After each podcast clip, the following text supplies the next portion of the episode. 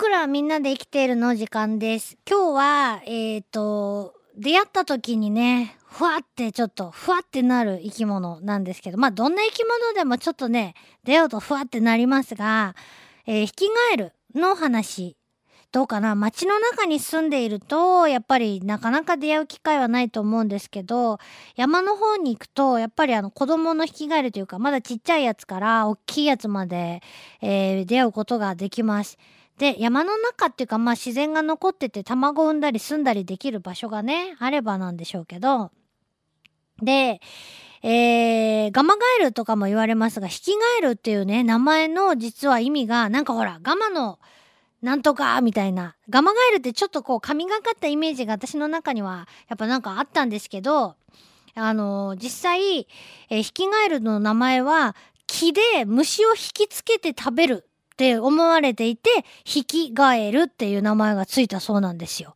へーと思いました。それぐらい、どういうことかな？ヒキガエル結構出会ったら、こう、なんていうか、こう、落ち着きなくぴょこぴょこ跳ね回ってるカエルというよりは、えー、そこで何しようと？っていう感じで、じーっとしてるところを見かけることが結構多いので、大きいやつとかね。そういうところからそんな気に見た人がなって思ったのかもしんないですね。で、日本には日本ヒキガエルとか、流れヒキガエルとか、いるんですけど、アズマヒキガエルというヒキガエルの話をだいぶ前にしたことがあると思いますが、アズマヒキガエルは日本ヒキガエルよりちょっと大きくて、えー、日本ヒキガエルの亜種なんだそうです。で、アズマヒキガエルの、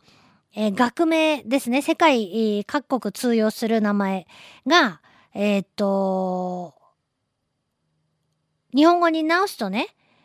日本のハンサムなヒキガエルっていう意味があるっていうね。ブフォ、ヤポニカス・フォルモサスっていうね、意味があるっ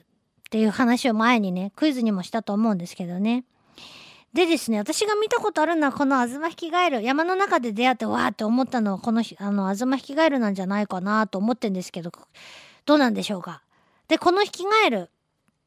の生活、どんな生活しているのかなという話です、今日は。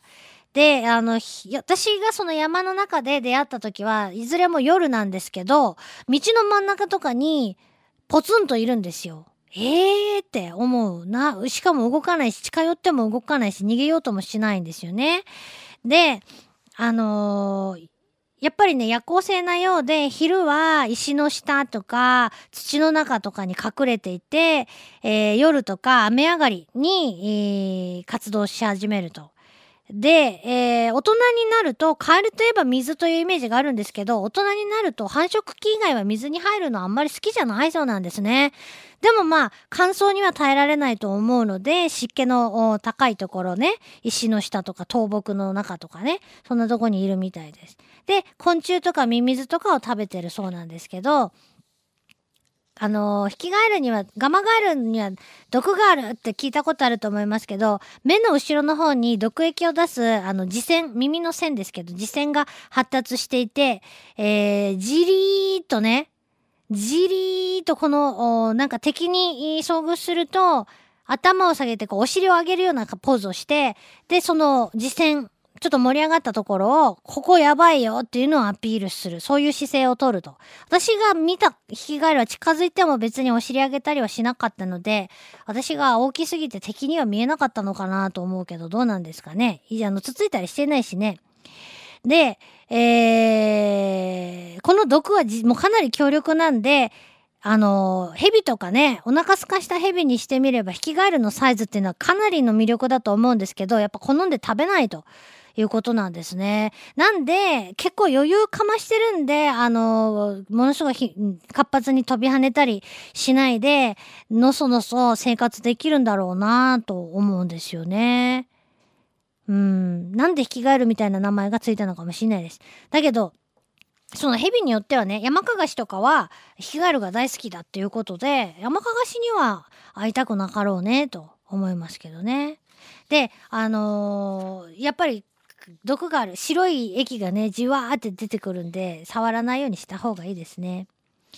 うん。それで、えー今日の一番のテーマは、そのヒキガエルの産卵行動とその後の行動なんですけど、えー、2月の終わりぐらいになると気温がだいたい、あ、気温じゃないや、地面の温度が10度ぐらいになってくると、えー、ヒキガエルは目を覚まして出てくると言われているんですけど、えー、ど片方の池に例えば2つ池があったら並んであってもね、えー、片方の池に集中して入ってみんなで産卵するっていうようななんか行動が観察されるそうなんです。えー、なんで、ま、真横にあってこっちガラガラなのになんでそっちにみんな行くとって思うけどどうもその水の中の匂い成分何かこう、えー、ヒキガエルにとってねなんか魅力なんですもん、こっちの方がっていうような成分を感じ取れているんじゃないかっていう話なんですね。それで、えー、ヒキガエルといえばね、大変な行動がテレビなんかで動物番組とかでも紹介されることがありますが、オスはもうメスぐらいの大きさのもので動くものであれば何でも飛びつくようにも機械的に飛びつくようにできてるそうなんです。これは実験をしても、カエルじゃ、ヒキガエルのメスじゃなくても、メスぐらいの大きさのものを目の前で動かすともう離さんっつってしがみついてもう締め上げちゃうそうなんですね。それでメスはもうそうやって締め上げられることによって、えー、産卵こう産卵が促されるそうなんですけどやっちゃけどって思ってももう相手が強ければもうしょうがなかったりするんでしょうか。でカエルの場合は交尾と言わないんですね包摂と言います。えー、交尾せずに産卵した卵の上に包成して受精が完了するというわけなんですけど、えー、そのオス目の前で動くメスぐらいの、まあ、ヒキガエルのね、サイズのものが動けば何でも飛びついてしまうという習性のせいで、相手がオスのヒキガエルでも、おったっつって、ぴょーんって飛びついてしまうと。そしたら、オスのヒキガエルは、もう違うがって言って、えー、花さんかっていう、えー、合図の声を出すと。それをリリースコールというそうなんですけど、えー、リリースコールを聞いた、あ飛びついた側は、あ、あ、すまんすまん、間違えたと。まあそうやって間違えて飛びついたオスも飛びつかれる危険性はあるわけですからね。そうやって、えー、話してって、えー、言うので、えー、メスを誘う声とそのリリースコールであの池の周りはもう賑やかしくなるそうなんですけど、オスが間違えて、あのー、万が一ね、間違えて、オスのヒガエルに飛びついた時は、違おうがって言ってもらえるのでわかるけど、全然違うものに飛びついてしまった場合、リリースコールを発さないものですね、要するに。例えば、偶然その目の前を転がった石とかね、大きさがメスぐらいの。そんなのに間違って飛びついてしまうもんならですね、えー、違おうかって石は言ってくれないので、ずーっとその石にしがみついとかないといけないような、あことになると。その間にもライバルたちはお目当ての女の子をどんどんですね、えー、ゲットしていくわけなんで、そこは難しいよね。うん。もうでも、なんか硬いやろとか、わかるやろって思うんですけど、結構話さないらしいです。一回しがみつくとね。えー、で、そうやって、あのー、繁殖行動、冬眠から目覚めたらもうすぐにね、繁殖行動に入るそうです。えー、約10日間ぐらいその繁殖行動を行う、繁殖に、繁殖行動をして、そうすると、えー、卵産んでね、やれやれと。また寝ようか、ということで、戻って、また、寝ると。うん。これが、えー、春眠。春に眠ると書いて春眠。引き返るは、こうやって、えー、二度寝をするということなんですね。で、夏の終わり、9月上旬頃に、とか、まあ夏の終わりぐらいかな、仮眠、夏の眠りを、えー、することもあるそうです。でもまあそれがそのまま冬に突入するんじゃなくてもう一回起き出してくると。あんま暑いとやっぱ動かん方がいいわってねなるんでしょうねきっとね。はあなかなか面白い生活をしているなぁと思うんですけどね。えー、でね虫は脱皮をしますが、カエルもね、脱皮をするんですね。で、ヒキガエルは時々皮膚の更新のために脱皮をして、脱皮した皮は自分で食べてしまうそうです。ね。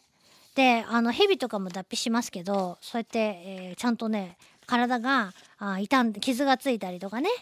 汚れたりするのを防いで、ちゃんと着替えてるんですね。意外と。はい。まあ、カエルの仲間はほとんどアマガエルとかも含めてね、えー皮膚に、あの、あまり嬉しくない成分を持っているので、あの、カエルと遊んだ後、触った後はもう絶対手を洗う。目を間違ってもこすったりしないということで一つ。えーまあ、あんま触らない方がいいかと思いますけどね。